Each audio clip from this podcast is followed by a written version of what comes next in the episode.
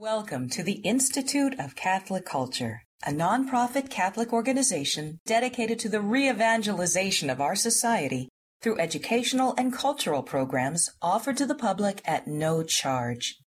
This and other presentations, hundreds of hours of audio, are available for free on our website, www.instituteofcatholicculture.org. There you can listen to or download educational programs related to all aspects of our divine faith, and you can review our schedule of upcoming events. We hope you can join us in person. The handout reference during this presentation is available for download on the audio section of our website. Welcome to everyone rolling in here this evening. A blessed uh, beginning of our Palm Sunday feast, which is so beautiful. It shines a light right through the darkness of the cross. You carry those palms right through the cross to the resurrection of Christ. Monsignor Pope, on behalf of everyone that's here present uh, tonight, I'm just so blessed to have you uh, with us and to be so kind and gener- generous with your time over the past weeks and also in the in the, in the week coming. Uh, for those that are brand new to the institute, may not know you, so Andy's going to just mm-hmm. share a little introduction about you, and then we'll be able to begin our program. Great. Our speaker this evening attained his Master's of Divinity and Master's of Arts degree in Moral Theology from Mount St. Mary's Seminary in 1989. Ordained to the priesthood in that same year, Monsignor Pope has served at several parishes in the Archdiocese of Washington and was named Monsignor in 2005 by Pope Benedict XVI. He has served as pastor at Holy Comforter St. Cyprian in Washington, D.C. since 2007. He also blogs regularly for the Archdiocese of Washington. Monsignor, it really is a pleasure to have you with us again. Uh, The shows are yours. Welcome. Oh, good. Yeah. Thanks. Um, and also for your generosity to me to the time and other things that you do. And just encourage all of you, you know, as you know, you don't need me to tell you, but uh, the Institute doesn't really have any lesser expenses. In fact, they probably have more uh, because of, you know, all the things to organize and get extra things out. So just encourage you to be generous, all right? Generous if you can, and remember your parishes and all those expenses and things go on, even though uh, we can't get there, all right? So I still have to have the trash picked up, etc. You know all that stuff. Right? Thank you, Monsignor. Okay. Well, listen, bless you. Uh, let's, uh, we've had a beautiful hymn, but I'll just say a brief, very brief prayer. And we're, we're mindful, Lord Jesus, that this um, high priestly prayer was given to you, uh, by, was given by you uh, right at the hour that you went out to begin your passion. And so it's called the priestly prayer because it's linked to your passion, the great priestly act by which you offered yourself uh, to the Father for our salvation. And so we're grateful, Lord, and help us to listen carefully to the words of your heart and your concerns for us and your love for us in this prayer. And we make this prayer, Jesus, in your holy name, you who are Lord forever and ever. Amen. Yeah, you, you have a handout, and I, I kind of agree with Andy. Sometimes it's better instead of flipping back and forth and stuff to just listen. But if it helps you to have notes, you can you can have them there. Maybe mainly they're more there for your review, maybe later. Okay. With that in mind, um, I want to first, before we get into my reflections about the, the priestly prayer, the Catechism actually devotes a good number of paragraphs to this priestly prayer of Christ. And I want to read, and I won't read them all, but I would like to read a number of highlights from the from the uh, Catechism. Paragraph uh, 2746 says this: When his hour, and again that that hour is in quotes, Jesus uh, pray, came and prayed to the Father. Now this prayer that he prayed, notice is when his hour had come. So that means it is now the hour for the Son of Man to be lifted up. It is now the hour for the Son of Man to be glorified and we'll see that that's a very paradoxical glory, but it is the hour. So this is called the priestly prayer of Christ because it's linked to his hour. And the hour always means that time where it is now time for him to lay down his life uh, for the salvation of souls and to take it up again. Jesus says very, very clearly in John's gospel, nobody takes my life from me. I have the power to lay it down and I have the power to take it up again. Um, and so again, uh, this is a free, loving, an obedient act of Jesus on our behalf. And uh, so he's not, he didn't just fall into the hands of robbers like some victim. Uh, again, no one could lay a hand on him until this hour came. And only then does he freely lay down his life and deliver himself into the hands of men. And so this prayer opens up the great exodus, the Passover of Jesus from through uh, through death and life for us, his great exodus on our behalf. And that's why it's called the priestly prayer. So paragraph 2746 helps us to understand why it's called that. Okay? Because it doesn't sound like a typical Eucharistic prayer. You know, as you might hear a priest pray today. Um, it, it, has elements, but it, it, it's, it's not, it's called the priestly prayer for all the reasons I've stated. Now, um, 2747 says again the same thing. This priestly prayer is inseparable, inseparable from his sacrifice. Uh, it says here uh, that um, um, in, um, in, in paragraph 2748 that in this prayer, everything is recapitulated uh, or kind of reformulated and resummarized for us in Christ.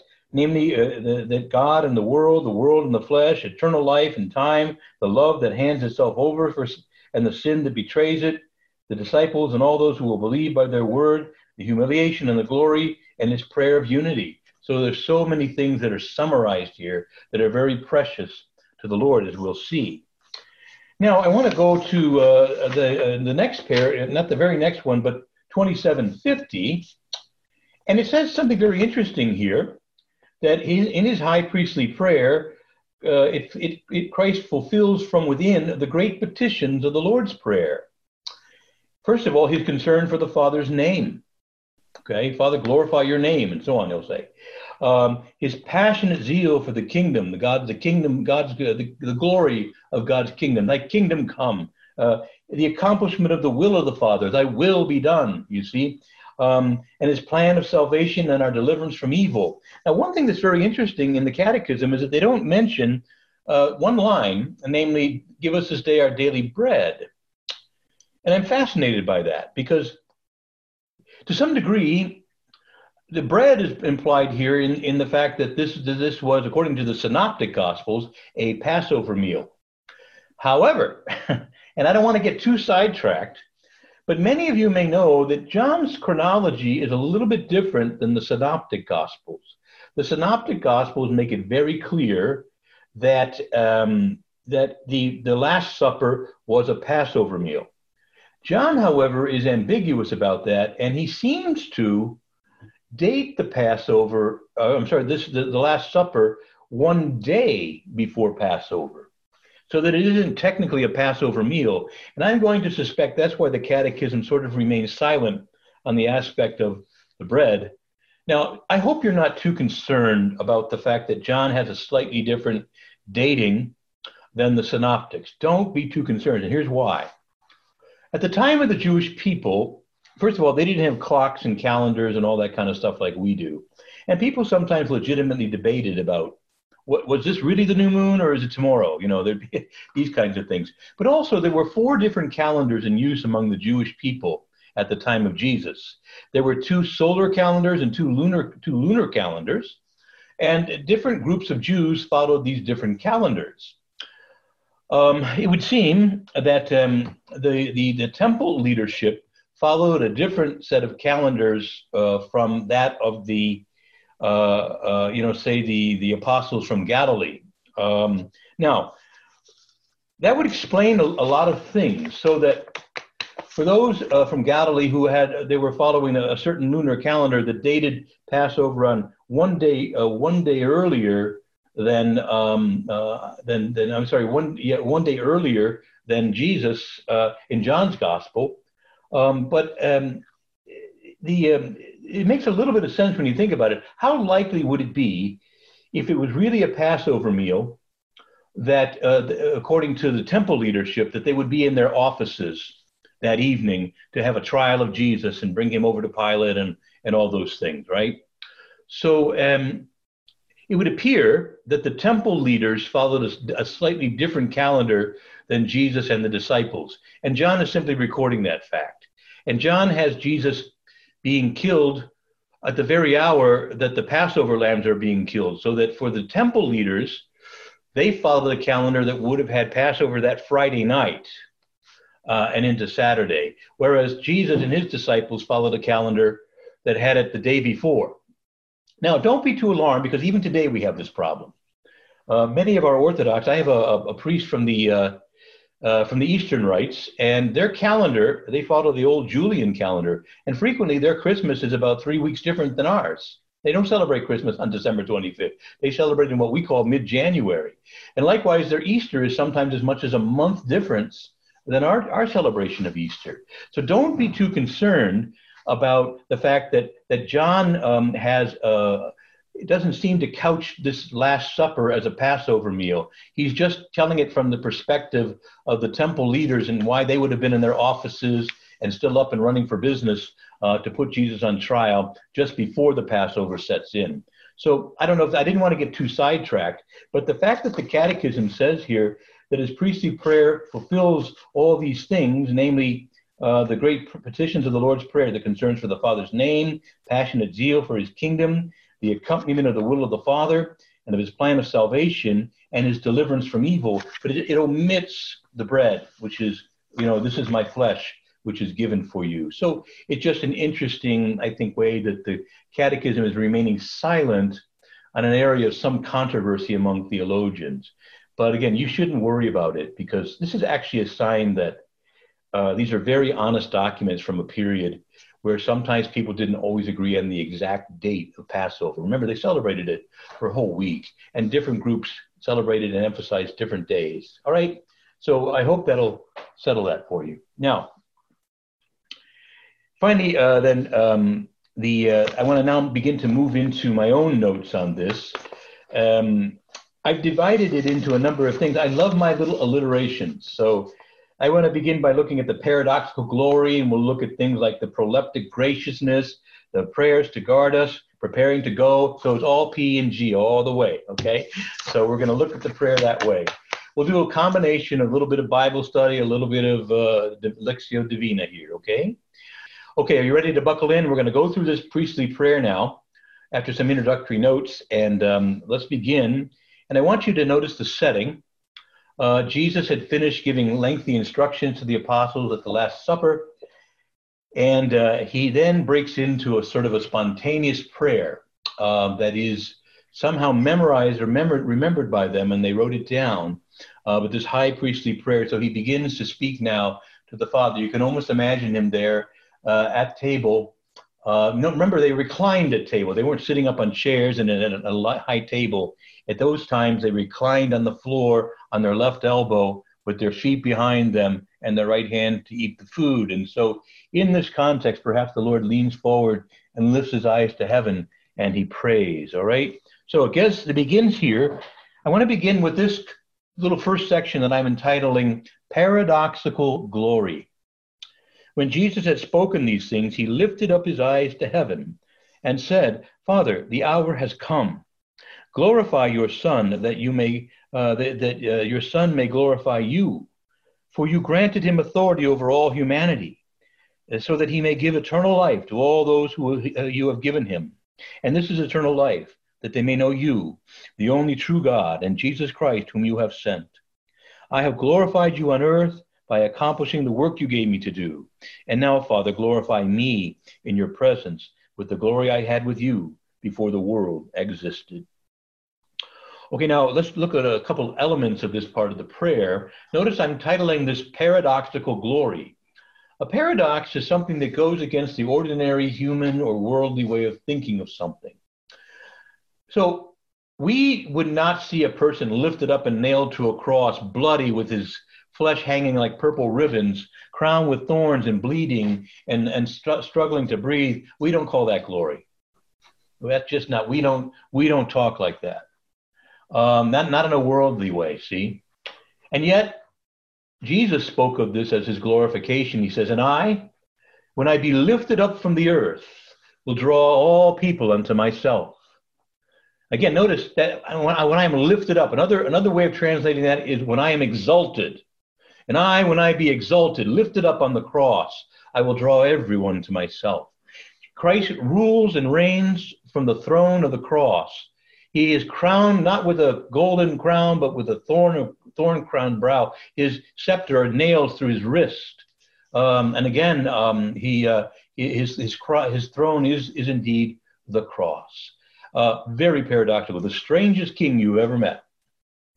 Uh, so there's a great paradoxical glory here, and yet this is his glory. Why is this his glory? And again, um, I think we need to go back to what is the cross an antidote for? What is the cross uh, destroying? See? And the answer is pride. Now, we were prideful. We didn't want to be told what to do in the garden. Before us, Satan was prideful. Um, he said, "I will, I will be, I will be the God," you know, and and uh, no, you know, worship me. So the pride of Satan is what we're dealing with here. Um, now, how do you break pride? And again, a worldly way of thinking is you break pride. There's a 900 pound gorilla who needs to be put in his place. So I'm going to become a thousand pound gorilla and put him in his place. The only problem with that is that you've just become an, a replica of your enemy, just a worse version of your enemy. He wins. He wins even if you conquer him. He wins because he's replaced himself with an even uglier thing. No, that's not how you break pride. Again, you've heard this litany from me before, but it's worth repeating that darkness can't drive out darkness. Only light can do that. Okay. Likewise, um, we we see that uh, uh, hatred can't drive out hatred. Only love can do that. And finally, I would add, pride cannot drive out pride. Only humility can do that. So the glory of Christ is to humbly obey His Father and say yes. And in this, He breaks the back of Satan and his pride. And when Satan is running victory laps around the cross with the dead body of Christ, Christ goes down in his trophy room and he turns the place out. But again, this is his glorification because the glory of man is to obey the Father. This is our truest freedom, to obey the Father. And this is our truest glory. So again, he's modeling for us that the glory that we seek isn't some self serving thing. The glory, what makes us glorious and wonderful is to know the Father. He'll talk about that later. You're great if you know God. God doesn't care about your money except that you're generous with it. God doesn't care about the size of your house how fancy your car is. God doesn't care about any of that except that you maybe use the car to drive the poor to the doctor. You see, uh, he's not impressed with the stuff we're impressed with, all right? What, what, what's truly our glory is whether we know the Father and we allow him to, uh, to bring us to the humility that will help us to know him even more. So that's one thing I want to point out particularly about this. He says here, um, um, says here, glorify your son. I'm in line two here. Glorify your son at the end of verse one, so that your son may glorify you. Now, one might argue, well, how can you glorify the Father? He's already perfectly glorified. Well, we make a distinction between God's intrinsic glory and his external glory. Uh, we can never increase God's intrinsic glory. He has that, period. But we we can, if you, St. Thomas says, extend God's external glory by making it known. So Mary says, my soul proclaims or magnifies uh, the glory of the Lord, because not everyone here sees or understands or appreciates the glory of God. And so we can extend his external glory and increase it in this earth by making it more manifest. Okay, so that's what Jesus obviously did in a very perfect way, and which we do, although imperfectly, we still are called to do. And one other phrase here I want to capture is in the third verse. Now, this is eternal life, that they may know you, Heavenly Father, the only true God. Now, you've heard me, if you've been with me in other classes, try to say we got to rescue the word eternal life from a very sort of flat human understanding of it. Most people, when they hear the word eternal life, they think to live forever and ever and ever and ever and ever and ever and ever and ever and ever. And so you think of just linear time going out as far as you can see. Now, that's first of all not very appealing, but second of all, it's it's a very flat notion of eternal life. Eternal life is not simply the length of life; it is the fullness of life. As Irenaeus says, the glory of God is the human person fully alive. And it says here, therefore, what is eternal life? What is it? To be, what does it mean to become fully alive? What does it mean uh, not just to live forever, but to become fully alive? It means to know the Father. And again, let's rescue the word know. K-N-O-W. It is not simply an intellectual knowledge that's referred to here, but it's an experiential knowledge. To know, not, it's not just to know about the Father, that's intellectual knowing. But rather to know Him. That's experiential knowing. A deep, intimate knowing, knowledge of the Father brings us alive, see? And it's at the heart of eternal life. We will look on the beautiful, glorious face of the Father and Jesus, his Son, and the Holy Spirit, and we will come fully alive to know them and experience their glory. And we will come fully alive in a way we cannot even imagine now. Right now, we're just kind of zombies. We're the walking dead. We're the undead walking around, you know, compared to what we'll be one day, right? So, so alive, so wonderful. Catherine of Siena heard the Lord say to her, Catherine, if you were ever to see a saint with me up here in glory, you'd fall down and worship because you'd think you were looking at me. See, I mean, that's your dignity and your future if you're faithful, right? All right. So again, Jesus starts out by speaking to a kind of a paradoxical glory. Now it's the hour for the Son of Man to be glorified. Uh, it, it, we wouldn't call this glory, but it is glory because it is our greatest glory and Christ's greatest glory to hear his Father's will and to live it fully and to, uh, to obey it. And in obeying God, the paradox is that in obeying God, we become truly free. And this is where our glory comes. We know the Father, we love him, we want what he wants, we're on board with what he wants. And even if we know there's sufferings attached to it, we say, Father, if you want it, I want it. See? And so this is, again, that paradoxical glory. Most of us think of our glories. I get to call the shots, I do what I please, and everybody bows down in front of me. And that's just not on the charts for God or for us. All right. So I got to move on, but we start out in this prayer with the Lord sort of laying the stage for the paradox of the cross, which looks ignominious, which looks terrible, but which in his mind is his exaltation. And I, when I be lifted up from the earth, will draw all men unto me. All right. Now, the next thing we go to in the prayer is what I'm calling a proleptic graciousness. We love our $10 terms in the church, don't we? Proleptic graciousness. What is it? What do we mean by proleptic? Proleptic refers to a future thing as if it were present now. That's a proleptic. So, in other words, you know, you, you sort of take something that will happen in the future and you bring it into the present as if it were present and active now. So uh, let's take a look here and see how that's applied. Verse six is where I am in the in the uh, prayer. All right, Father, I've revealed your name to those you have given me out of the world. Uh, they were yours. You gave them to me, and they have kept your word. Now they know that everything you have given me comes from you, for I have given them the word you gave me, and they have received them. And they knew with certainty and that I came from you, and they have believed that you sent me. And I ask on their behalf and I ask, I do not ask on behalf of the world, but on behalf of those you have given me, for they are yours. And all I have is yours. And all you have is mine. And in them I have been glorified. And I will no longer be in the world, but they are in the world, and I am coming to you. Now, um, I want to just say, the Lord is being very gracious here. these these apostles uh, half of this stuff, if it's true at all, is like only partially true. Listen to some of the things he says. They've kept your word. They now know with certainty that I've come. They know, they know, uh, they know everything. Uh, that, and, and they, they have received your words, and in them I have been glorified. Y'all, come on. Isn't he being gracious there? I mean, the most common response of the disciples whenever the Lord would give a teaching was the inept response he would give a teaching like, the greatest among you must be the servant. Next thing you know, they're having a debate about who's the greatest. I mean, yeah, yeah, it makes your head want to explode. And they're, they hardly have kept his word.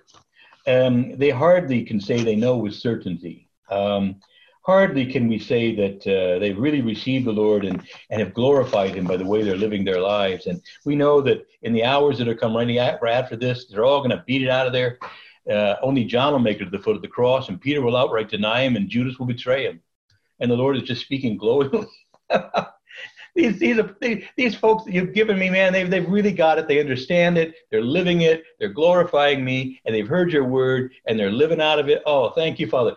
Well, that's why I say this is a proleptic. This will be true of them. It isn't really now. And if it isn't now, it's just barely true, you see. So isn't it nice to know that God knows us in our perfection and he can backload that into our present foolishness, you know? like, don't worry, Carlito. I know you're a mess now, but I already know you and your glory here in heaven. And man, wait till you see it. So you're you're my strong man. Well, I'm not your strong man, Lord. Yes, you are. You know, but it's a proleptic, right? Um, aren't you glad that also the Lord has a bad memory? our sins he puts behind him and he forgets them, right? But our good deeds go with us, right? Um, so aren't you glad? That's a pretty good deal, amen. So uh, remember, when you, we can be very discouraged about ourselves, you know, um, but uh, at the end of the day, um, at the end of the day, God isn't. You know, He knows what His full grace will do in our life. See, and uh, he's he's working our, our, purposes out. So he speaks glowingly of them to the Father. See, and uh, is so good, is so overjoyed because he knows not just what they are today, but what they'll be tomorrow, especially after Pentecost and into the future. Okay, so this is what we mean by the proleptic graciousness. So when the Lord lifts up His hands and intercedes for you before His Father's throne, He lives forever to make intercession for him. His Father, I really love I, I really love them. I, I love Rhonda. I love Ginger. You know, I, I love Norma. I, you know, I love Kelsey and Joe, and uh, I, I love John. I, I you know, I, I, I love, I love Andy. Uh, but Lord, I, I, I love them because see how perfect they are. The, the Lord sees all that already. See, and He just knows. He knows the masterpiece that He's working on in your life. See, so don't be discouraged when the Lord lifts up His hands and He prays for you. He knows you in a way you don't know yourself. He also knows the depths of your current sadness. I mean, he said to um, Sister Faustina, of all people, you know, she said, "None living in the convent." She said, "Faustina, if you were ever to see the horror of what you are now, you would die of fright." Ouch! I mean, that's a that's a woman in a convent, you know. I mean, you know. So again, uh, he's he, but he's not discouraged, right? He's not discouraged because of this proleptic, huh? That one day he knows what will become. All right, all right. So it's a beautiful moment in the prayer. So gracious, so uh, so so such a, a, fusion of love for his disciples, even knowing that they're all about to scatter and leave him quite alone. Okay, we move now. We've seen the paradoxical glory. We next moved to we, we, we looked at the proleptic graciousness, and now the Lord goes on and asks uh, prayers to guard us. You see, so starting in uh, verse 11, I will no longer be in the world, but they are in the world, and I'm coming to you. So, Holy Father, Protect them by your name, the name that you gave me, so that they may be one as we are one. While I was with them, um, I protected and preserved them by your name, the name you gave me. And not one of them has been lost except the son of destruction, so that scripture might be fulfilled. Now, there's a very a couple of interesting things to ponder here. We don't usually think of being protected by a name.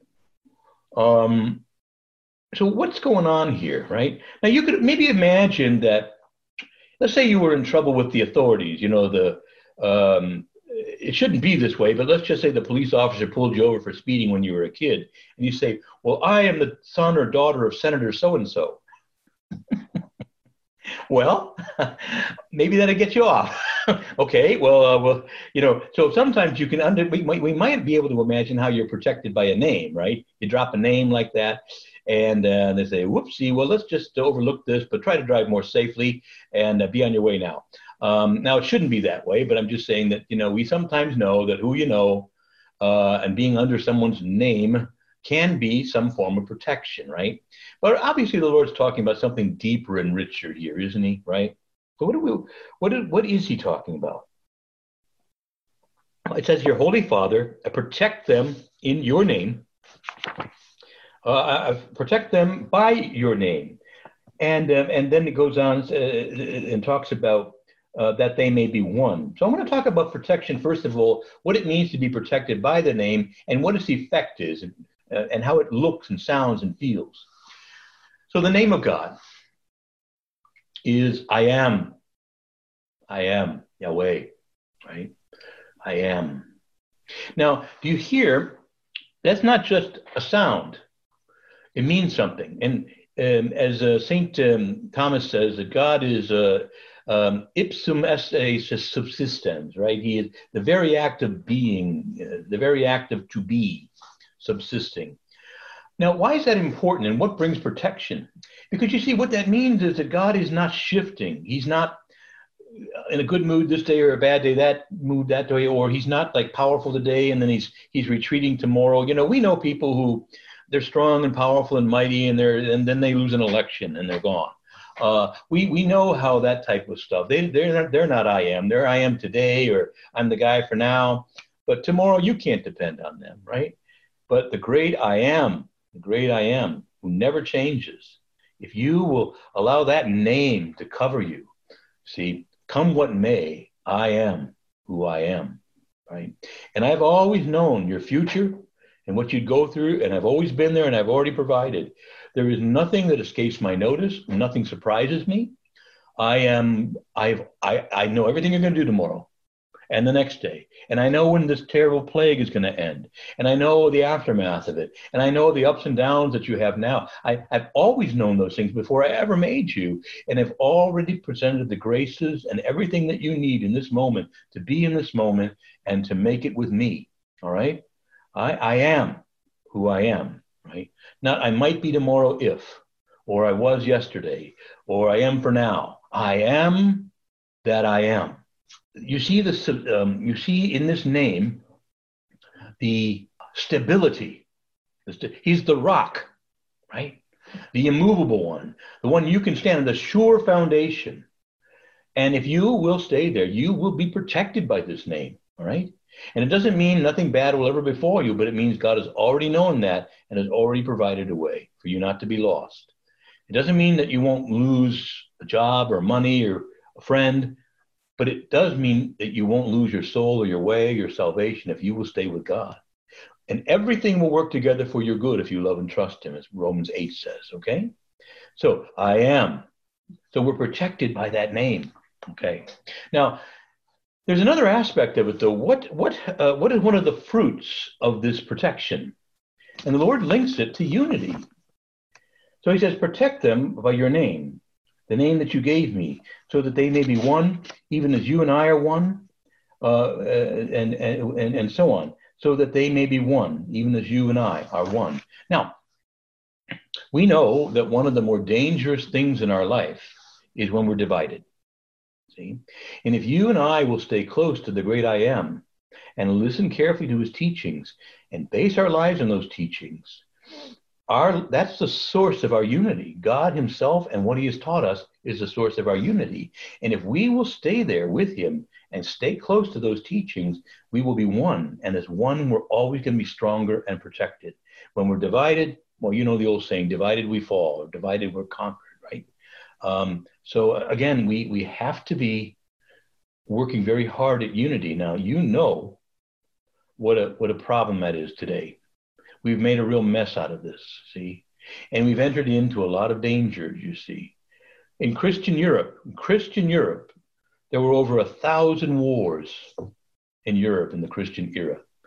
Catholics killing Catholics for the most part.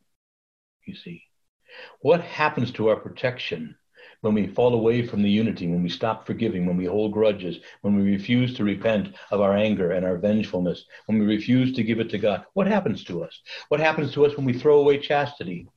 And, and we see all the disease and abortions, and we see children raised without their parents and all the so, sociological effects of that. What, what happens to us when we no longer really keep that unity around His Word? We fall to pieces and our lives become more dangerous, less fulfilled, and so on. So, there is, therefore, the great source of unity in the name. He says, it says, protect them by your name. And it goes on to say that you gave them to me so that they may be one as we are one. So this protection is experienced in our oneness. See? But we've got to go. Uh, we've got to go to the Lord and really be serious about His Word, because the only thing that can be our unity is the truth of His Word this whole thing, my truth, your truth, da da da da. This idea of, oh, let's just be relativistic, live and let live, and so on becomes the tyranny of relativism. See? And so again, you see how precious unity is. It's related to this protection uh, in God's name. Now, I'd love to develop these things more, but I got to keep moving because we're not we're not even halfway through. All right. So we've seen the paradoxical glory, uh, the cross that's mentioned here, the proleptic graciousness of the Lord. He sees what will later become and uh, and speaks with just great joy about us, even though sometimes we don't think he'd have a lot of joy in us. We had eh, then we heard that the Lord gave some prayers to guard us. Now he's preparing to go. So he says here, "But I am now coming to you, and I'm saying these things while I'm in the world, so that they may have my joy fulfilled within them. Now, I, all I want to say about this is I can't develop this much with you, but you see, there, there's a joy in Jesus, despite he knows he's going to suffer terribly in the next 48 hours. But at the end of the day, we, we want to understand that although he knows he's going to go through great pain and suffering here at the end of, um, uh, you know, in the next 48 hours, there's a certain joy. I'm completing my mission and I'm going to go back to the Father who I love. And uh, this is a great, this is a certain joy. And so I'm coming to you now and I'm saying these things to them now while I'm in the world so that they may have my joy fulfilled within them. It's a little bit like there's a bittersweet thing. Maybe you're bringing somebody to the airport who's been visiting you for a while. And um, they're going home, though, to their family. And um, you're sad to see them go. And, you know, you've been a great help to us here. You came to help us on this job site or whatever. And I've really gotten to know you. You've become a great friend. And there's a kind of a sadness, but you also see the joy that they have that they're going home to be with their family, you know. Or sometimes when a loved one is dying and we know they've been in a lot of pain and they're walking uphill and we, we, we were sad to see them go, but there's a certain joy we have for them and a joy they have. I, I'm ready to go meet God now and I can't wait to see him. And so there's a kind of a joy that we can have for people, even in sad moments. And I, I think that's what the Lord is getting at here, you see. Um, you know, and I want them to know that there's a pain here, but there's also a joy that I'm coming home to you very soon, Father, very soon. Okay, now we move on then uh, to the, uh, we're about halfway through. I'd be now uh, in verse 14. Uh, he's um, pray, praying for us that um, we be purified and genuine. And there's something very beautiful that we want to reflect on here. I'm in verse 14, if you're following in your Bible. I have given them your word, and the world has hated them, for they are not of the world, just as I am not of the world. I'm not asking you to take them out of the world, but that you keep them from the evil one. They are not of the world, just as I am not of the world. So sanctify them by the truth. And your word is truth. And as you sent me into the world, I have also sent them into the world.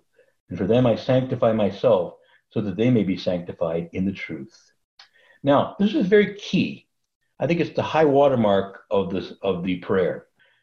Uh, says here that uh, you know you've you've given them uh, you you've given I've given them your word, and the world has hated them for it. Now, I don't have time to develop this with you right now, but as you know, our world has definitely diverged from Christian values. And increasingly, the world simply hates us for the fact that we uh, take God's word fairly seriously. We're not just going to cave on every social demand today that we accept whatever it is, homosexual acts or fornication, adultery, physician-assisted suicide, abortion, um, you know, excessive greed, and all these kinds of things. We're, we're, we're simply not going to just say, "Oh, wonderful, I'll join the party," and the world hates us for this, right? He says that I'm not asking you to take them out of the world. Frankly, I need them in the world to help save this world. They need to continue my mission. But here's what I'm asking, Father. I'm asking you, first of all, to keep them from the evil one. Now, how though? How? He goes on to say, Sanct, verse 17, sanctify them by the truth, and your word is truth. Okay. How are you going to be, how are you going to be protected from the evil one? Brothers and sisters, the battleground in your life isn't the flesh, it's your mind. That is the battleground, your mind. The devil wants you to think certain ways, and God wants you to think other ways and the devil will sow thoughts, and God is trying to give you other thoughts. And you have got to decide what's going to be going on in your mind all day long. And that's why we need a steady diet of God's word. We need a steady diet of moments like this where we look at the word, where we study the faith together. We need to constantly be at war eh, with, with, with, that, with that attack of Satan in our mind. Romans 12 says, Be not conformed to this world, but be transformed by the renewal of your mind. Okay? Or he says elsewhere, I think it's in the letter to the Ephesians, do not be like the pagans who live in the darkness and the futility of their minds. Their minds are darkened because of the sin that is within them. Okay? Cannot be that way with you. The mind, our, our mind is very precious. Sow a thought, reap a deed. Sow a deed, reap a habit. Sow a habit, reap a character. Sow a character, and reap a destiny. And it all begins in that battleground of the mind we are going to be protected by the evil one to the degree that we engage the battle of the mind. You may recall that on the three temptations in the desert, Jesus battled every temptation with Scripture. And this is how it has to be with us. So he says, Well, come on, man, scratch where it itches, turn these stones into bread. You know, you don't have to fast. That's kind of excessive, don't you think? Devil, Scripture says man does not live on bread alone. And likewise, I could go on, but you get the point. With every evil thought sown into the mind of Jesus by this devil, he fights it back with the Word of God. Our minds are like a sponge. Now, don't kid yourself. If you put a sponge in muddy water, it's coming out muddy.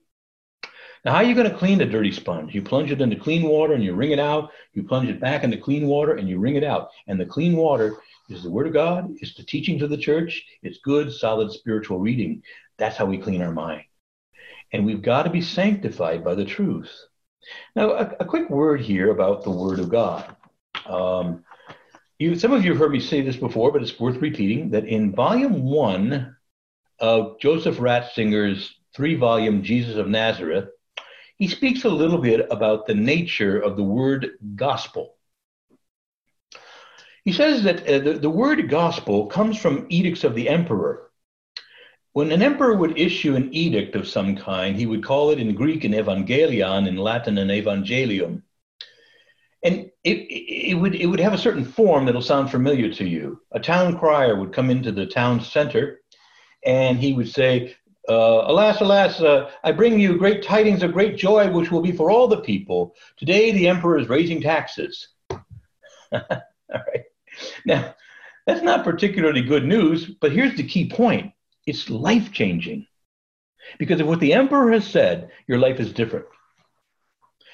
See, we tend to, we've heard today that the best way to translate the word evangelium or evangelion is uh, gospel or you know gospel which means good news but that's a little bit trite in the sense that it doesn't capture the essential element it may or may not be good news so the emperor raising taxes is not good news but it is life changing. And that's the key point. Now, here's another example. So the town crier comes into the town square and says, Behold, I bring you glad tidings of great joy, which will be for all the people. Today, the emperor has decided to pave the road uh, between uh, Laodicea and and uh, and and uh, you know Galatia. You know, that's good news. It means it'll be easier to travel and so on. It's good news, but the main point is that it's life changing.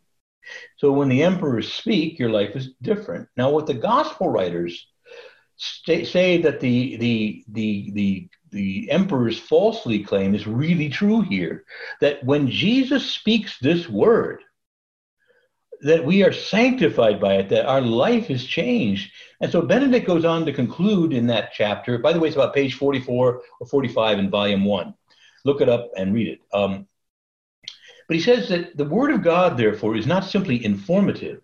It is performative and it is therefore transformative.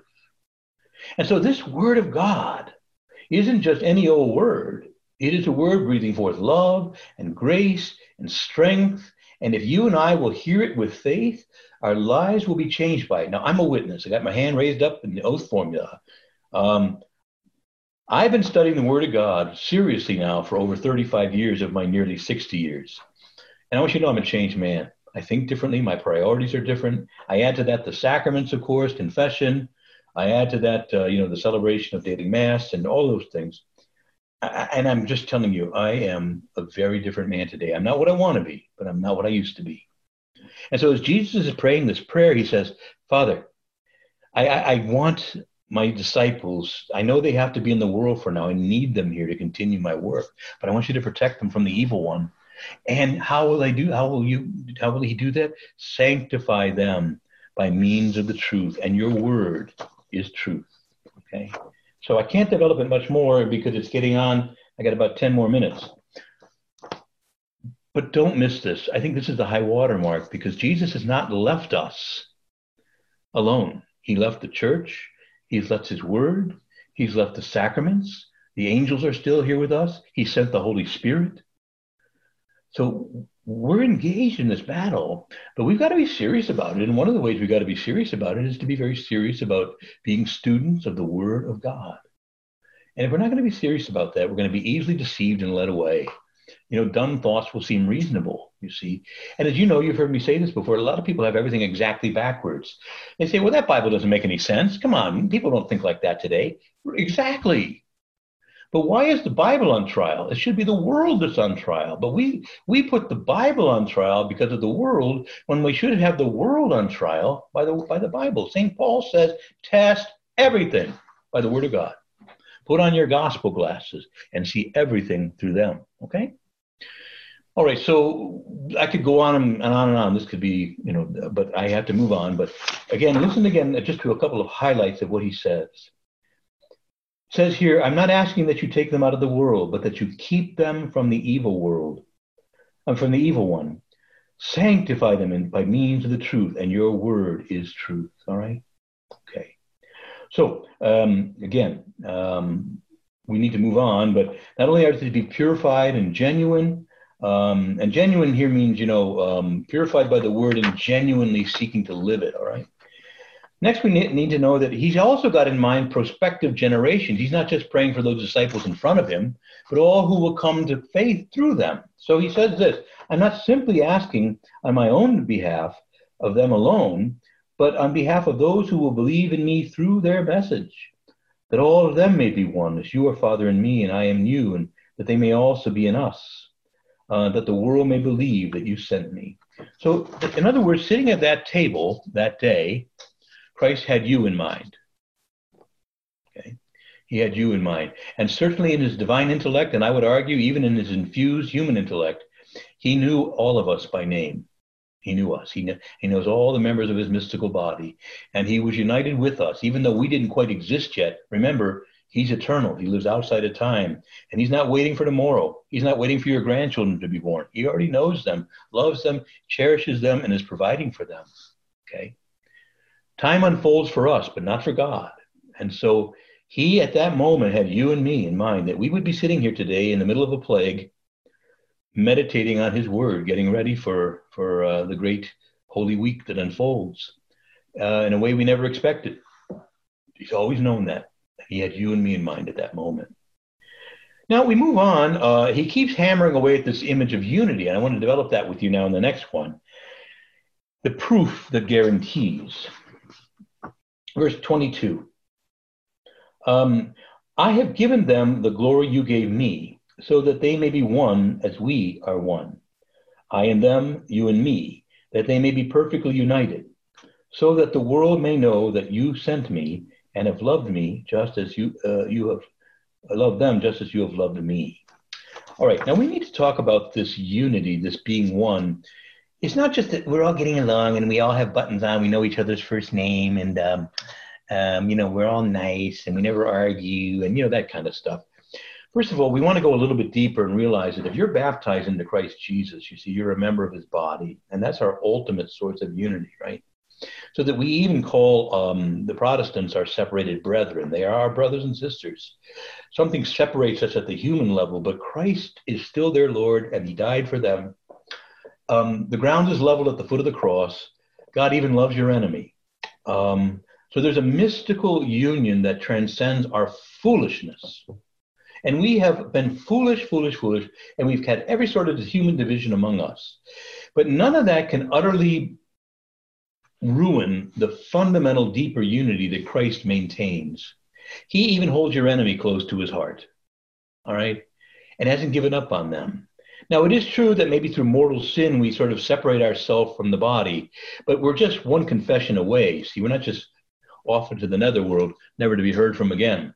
Um, so again, I want you to be very clear that this, you know, I pray, Father, that they be one, even as we are one, and you know, and I pray that they just all get along and be nice. And he wasn't dumb, and he knew he knew us, and he knows what what what, what we do and what we're like. He knows that, but he he is praying that we would be one. Now, let's admit though, we've made a disgrace of this. You know, these divisions among Christians and the 30,000 denominations. And now, you know, we can say, well, those Protestants, look at them. But, you know, we, we were part of the problem too. You know, we didn't reform the church when we should have. And there's an awful lot of people now we're, we're seeing what a mess we're still in, see? And we can't, we can't simply just say, oh, look at them, they walked away. Uh, we have to say that somehow we've all been part of the wound and we're all going to have to be part of the solution. And I want you to know that un, until recent years, I mean, the last few years, there was a great steady stream of really good Protestants coming into the church. Um, and they're wonderful. They bring gifts, the love of, love of Scripture, love of, of, of, the Lord Jesus, very personal walk with Christ, and they brought many gifts back with them. And sometimes the Lord allows some of these divisions outside, you know, among ourselves to then eventually bring us back enriched. So I'm not going to uh, just sit here and say, well, we this uh, Jesus apparently got this prayer wrong. Uh, there's a deeper unity that we can't overlook here. Now, I also, though, want to talk about a little bit this that for whatever internal divisions we have had, and they are disgraceful, the Lord speaks of a certain unity that the world can only marvel at, namely what we call the indefectibility of the church. The Lord says that the gates of hell would never prevail against the church, which suggests they're going to try, right? But they're not going to prevail. Now, in a way, the church is a miracle. And why, why do I say that? Well, look at all the attempts that we've made to tear it down and divide it. And, and um, if the church's unity were depending on us, how long would it have lasted? 20 minutes max, right? 20 minutes max. As it is, this deeper unity of the body of Christ through the Holy Spirit and indwelling and through the Lord's promise of indefectibility means that for 2,000 years now, we have been here one holy Catholic and apostolic faith, going right back to then, teaching the handing on the same gospels, the same scriptures we've always handed on. And the world has tried to destroy us in many and numerous ways. Where is Caesar now? Where is uh, Napoleon now? Where is the Soviet Socialist Republic now? You see, empires have come and gone, nations have risen and fallen. People have sworn they would destroy the church, and we read the funeral rites over them, and here we still are preaching the gospel. The same gospel that was handed on to us some 2,000 years ago. See, this is the kind of unity that we have to look for. We can see on the surface lots of storminess and divisions, but you know, like even when there's a hurricane blowing in an ocean, if you can go down under even just a few feet, things are calm. You would hardly know the storm is blowing on the surface. Um, I'm not trying to excuse the storms on the surface, but do not be discouraged that when the Lord prayed for this unity, it often exists in spite of us. And the church is a miracle because if it wasn't for this prayer of the Lord, we would have been lost a long time ago. It is true, many have peeled off from us and formed other denominations, but here we still are, the, the Holy Catholic Church, still preaching, still teaching the very same thing, going all the way back to the time of the apostles. So, brothers and sisters, don't be too discouraged that the Lord's Prayer here never came to pass. Uh, we are one, one faith, one Lord, one faith, one baptism, one Holy Catholic and Apostolic Church, still here, still preaching after all these years, often in spite of ourselves. All right? Now, a couple final things here. Um, the passage to glory. Father, I want those you have given to me to be with me where I am, that they may see the glory that you gave me because you loved me before the foundation of the world. Hmm? In other words, Father, I, I want you to bless them here, but above all, get them ready for heaven. I want them to be with me and you in glory. I want them to know the beauty of you that only I've ever known. I can't wait to show them your glory. I can't wait to show them a heavenly place I prepared for them. I can't wait. Father, keep them faithful because I want them to see the glory that I know I'm going to have with you in a few moments. And I've always known with you. Oh, Heavenly Father, keep them faithful so I can show them this glory. And then finally, persistent growth. Righteous, Father, verse 25, righteous Father, Although the world does not know you, I know you, and they know that you sent me. And I've made your name known to them, and will continue to make it known, so that the love with which you have for me may be in them, and I in them. In other words, you know, I, have I've made known these things to them, but I'm going to keep making them known. In other words, deepen the knowledge and the understanding that they have of my teaching. Jesus said in another place, you know, I have many other things to tell you, but you can't bear them now. But when the Spirit comes, he'll lead you to the whole truth. He'll remind you of everything I taught you and lead you to the whole truth, you see. So, yes, I taught them, Father. I know they have much more to learn, and I'm going to keep teaching them and deepen their knowledge and their love, both individually and corporately. The church will grow. uh, in her traditions and her knowledge of me and of you. And so I, I'm simply asking now that as I leave, Lord, let's begin to send our Holy Spirit, Heavenly Father, and bring about that growth, that enormous growth that has now led to over 1.3 billion Catholics on this planet and however many stretching back in time and stretching forward in time. So, again, I want you to see that this beautiful priestly prayer he has in his heart Father, I, I, want your glory to be manifest. I love you, Father. I love the people you've given me. They've been good to me. Um, I'm, you know, he praises us and almost, like I say, proleptically, he's very gracious. He loves us. He's lifting us up. He's saying, Father, help them to grow. Keep my church in unity even if there's trouble at the, the edges and the surface, keep that core unity there. And um, the Lord's been faithful. And these, these prayers, I think, have been fulfilled, even at times in paradoxical ways, even at times, despite our fighting, fighting tooth and nail. Uh, the Lord still, He will, He wills out, and He will always win in the end. Okay, so there's our basic uh, review of the high priestly prayer of Christ, a priest, uh, a prayer of great love, a prayer just as he goes to the cross to accomplish these things for us. So somebody say, Thank you, Jesus. Thank you, Jesus, for your love and for your trust in, in us. Trust in me. I wouldn't trust me. But somehow you did. So All right. Thank you, and, thank you so much, Monsignor. And a, a, great reminder in terms of the importance of staying in contact with the Word. Uh, it, it's just like any other relationship, right? Like you, if you don't stay in contact with somebody, the next time you see them, that interaction is awkward and stilted and man, it can happen. I know for myself too, if I'm not staying in contact and opening up that Bible every day, someone could present a situation that happened in, you know, the gospel and I'd say, oh no, I'm sure God wouldn't, you know, react that way. And then lo and behold, that's exactly how he's reacting. And it's us that needs to adjust. All right. We will now transition into Q&A. Our first question's coming in from uh, Yuvu Ki, who writes in and is asking, does this unity that Christ prayed for uh, in his prayer, does it uh, only carry over or apply to humanity, or does it include sort of the whole world, the whole cosmos uh, in general? Um, well, I, I, would actually restrict it even a little bit more. This unity primarily is, is baptized members of his body. Um, now, there, there, there, are, there is a scripture that says he holds all creation together in himself, namely Jesus. Uh, in that sense, there's a unity of the whole cosmos. But let me put it this way: all he, he, all of creation is within him, but only the church is his body. Does that make sense? I mean, it's a little bit mystical. You got to stop and figure it out. We do have a scripture in Colossians that says he holds all creation together in himself. That is to say, you know, but on the other hand, only the church is his body. Okay. And uh, so we might say, if you can imagine, you've got food in your stomach, that's not your body. um, you see the distinction?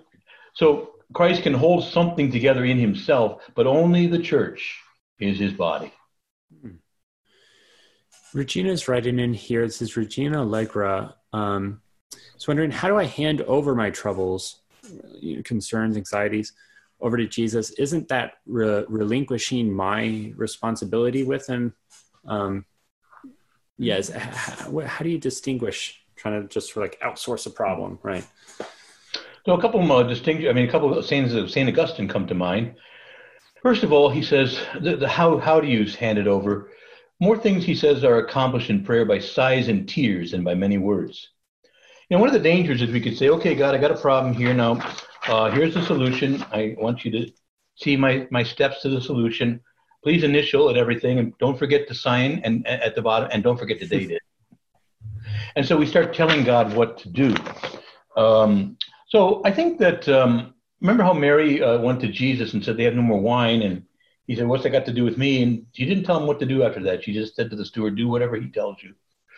Um, so I think at some point, that's the first thing we want to say. Sighs and tears, go to God and say, I have a need. I, I don't know how to be free of this anxiety or this problem. I don't know what to do. Uh, give me some insights, Lord. And if once you show me what to do, I'll do it. And now another thing, therefore, St. Augustine said, is pray as if everything depends on God and act as if things depend on you. Uh, that's to say, God is going to involve you in the solution, or He may bring someone else But at the end of the day, yeah, he who made you without you isn't going to save you without you. You don't just say, I'm ordering lunch here, Lord, and wait for the tray to drop out of the heavens.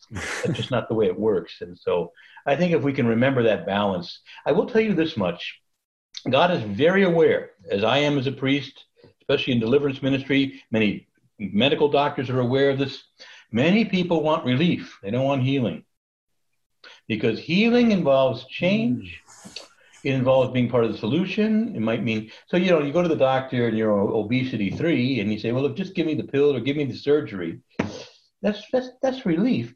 What you want is healing. Lose weight, get on a plan, do something, you know. But okay, so you see, that's hard work. Mm-hmm. And so Jesus is, and the Lord is very much aware. So be be careful of what you're sort of hinting at as a problem, namely that just going to God and casting my cares and say, take it away, and just wait for Him to take it away Mm-hmm. That isn't the way he usually works. Mm-hmm. He says, okay, I'm going to go about healing. Um, he said to the paralytic, take up your mat now and walk away. You know, there's something for us to do um, and be part of the healing. Mm-hmm. Ray, I, I, saw that you had a question. Feel free to unmute yourself. Yeah. Uh, the, the, paradox you spoke about. Uh, but we're on the other side of the resurrection. At the moment he's praying these words, what do you think the apostles would have thought. Well, we already know what they thought. They thought he was crazy. Remember how Peter said, This will never happen to you, Lord. And um, at one point, Thomas was so exasperated. Jesus said, We're going to, to, to Jerusalem. He said, Oh, man, they're trying to kill you there. And you know they're all saying, "Don't go there, man. What are you doing, man?" They're all. And Thomas finally says, "Let's all go to Jerusalem and die with him." You know, and at other points they're just they're in kind of denial. He's talking about uh, the Son of Man will be handed over into the hands of men and, and be killed, and on the third day be raised. And no one had any more courage to ask him questions about this. So they're avoidant. They think he's half crazy. They don't know what he's talking about, and they're completely mixed up. They haven't they haven't got this down at all yet. So I think generally, Ray, that that would be the answer. That it, we don't have to even speculate too much. You know, they were pretty. Uh, pretty much uh, um, bewildered by the whole thing and uh, just finally at some point, don't tell us anything more about this. Let's go ahead and end with this uh, last question from Charlotte Price. She's writing in. You mentioned about how the world, uh, you know, hates us. Uh, do you have any advice on how we are to interact with the world uh, given this hate? Well, I'll tell you something. Um, a kind of an odd, I'm going to give an odd answer. And by the way, if we have time, Norma here on the panel also had a question. But, uh, but the funny, I've been in exorcisms, and I, I, don't want to be too specific, but I remember, um, I remember saying to the uh, the demon at one point, you know, the priest is allowed to inquire about the motivations. How why did the demon motivate, or what was motivating them to possess this person, and so on. And so I basically said to the demon, "Why are you doing this?" He says, Because I hate you. now, you don't need to know much more about a demon than that. But, you know, I got to tell you, and we were warned about this, we're not to hate demons. And I don't hate them. I kind of feel sorry for them. They were once beautiful angels and they've fallen. And unfortunately, in an exorcism, you're inflicting a lot of torture and pain on them. I don't want to do that. You know, I was never like the one of those kids who would grab a spider and pull the legs off. I mean, it was horrifying. You know, and so that's the kind of stuff, though. It's a very sad and tragic situation. So I think that if I, if if, if even an exorcist can pray for the grace to not hate the demons, um, but to somehow still love them, even though we know we have to keep our distance and we can't agree with what they do, but not to hate them back. Because if I start hating them, I'm I become them. So somewhere along the line, I think that um, we have to start at, at an extreme example like that. Now, we come to the world and people hate us, and it's irksome to be hated and yelled at and called names. But you know, I want to guarantee you that something in that person is hurting. Maybe we've touched a nerve.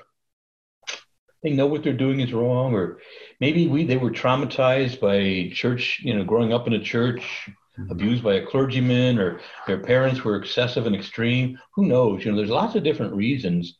The sisters and I walk the park praying the rosary every day, especially in this plague and most people honk and wave at us, but every now and again we'll get a middle finger and we say, you know, your God did this and things like that. And, you know, I'm just, they've been hurt. They've been hurt, you know, and um, So I, I, think somewhere along the line, usually people who are abusive have somehow been abused, and that, that's not to excuse them, but at some level to have at least some compassion and understanding. All right. Yeah.